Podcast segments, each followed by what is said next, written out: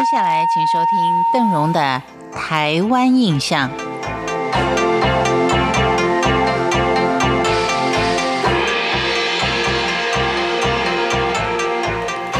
在今天的节目当中，继续再为您介绍，在古铁道上也曾经盛极一时的龙腾断桥。位在苗栗三义龙腾村的龙腾断桥，它原名是鱼藤坪断桥，俗称是糯米桥。但在历经了两次大地震之后，现在只剩下了拱形的桥柱，反而是越发的挺拔，吸引了户外休闲人口的目光，成了另外一个景点。刚才我们提到过，它叫做龙腾断桥。其实龙腾它旧名是鱼藤坪，相传是先民在开垦之初，鲤鱼潭里有鲤鱼精危害地方。而乡民为了克制鲤鱼精来作怪，于是就在龙腾山区种植鱼藤。东边的高山改称之为关刀山，用意呢就是借着关刀山来斩鱼藤，以毒杀鲤鱼精。鲤鱼精果然就不再危害，居民得以安居乐业。后来村民认为鱼藤不雅，就改名为龙腾。华人社会呢，都觉得龙是非常吉祥的象征，也是趋吉避邪的，所以现才有了现在的龙腾断桥。而龙腾断桥也曾经被誉为是台湾铁路艺术的极品。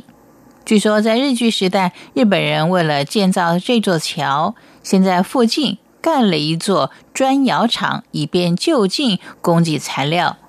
由于在严格的要求下，砖块的品质，所以到现在留下的残砖呢，仍然都是极品。这座桥当时是台湾铁路海拔最高、跨距最大、有六十一公尺的桥梁。当时在处于日本政府积极想要西化的时代背景下，这座桥引进的是荷兰式的砌砖工法。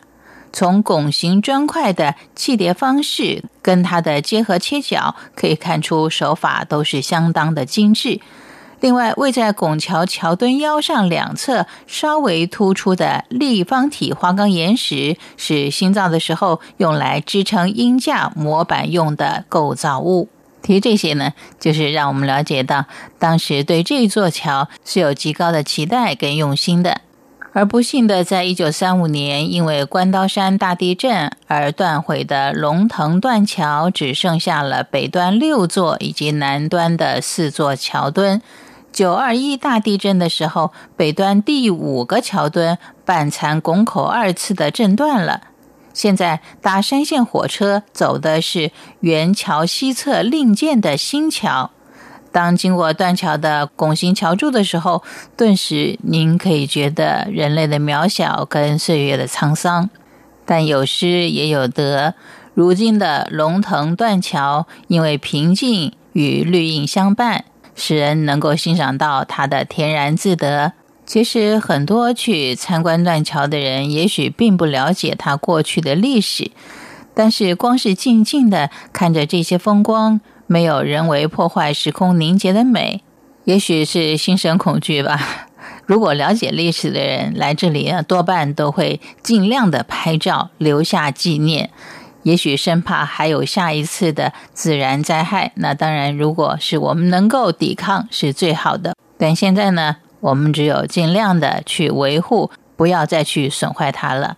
沿着这旧山线的铁道，您可以看到。充满了原始生态的环境，有许多平常是不容易见到的鸟类、昆虫，在一些民宿主人热情的指引之下，往往会令游客有一个意外的惊喜。而在不远处呢，就是邓荣也曾经跟您提到的圣心车站了。感谢您今天的收听，我是邓荣，台湾印象，我们下回见。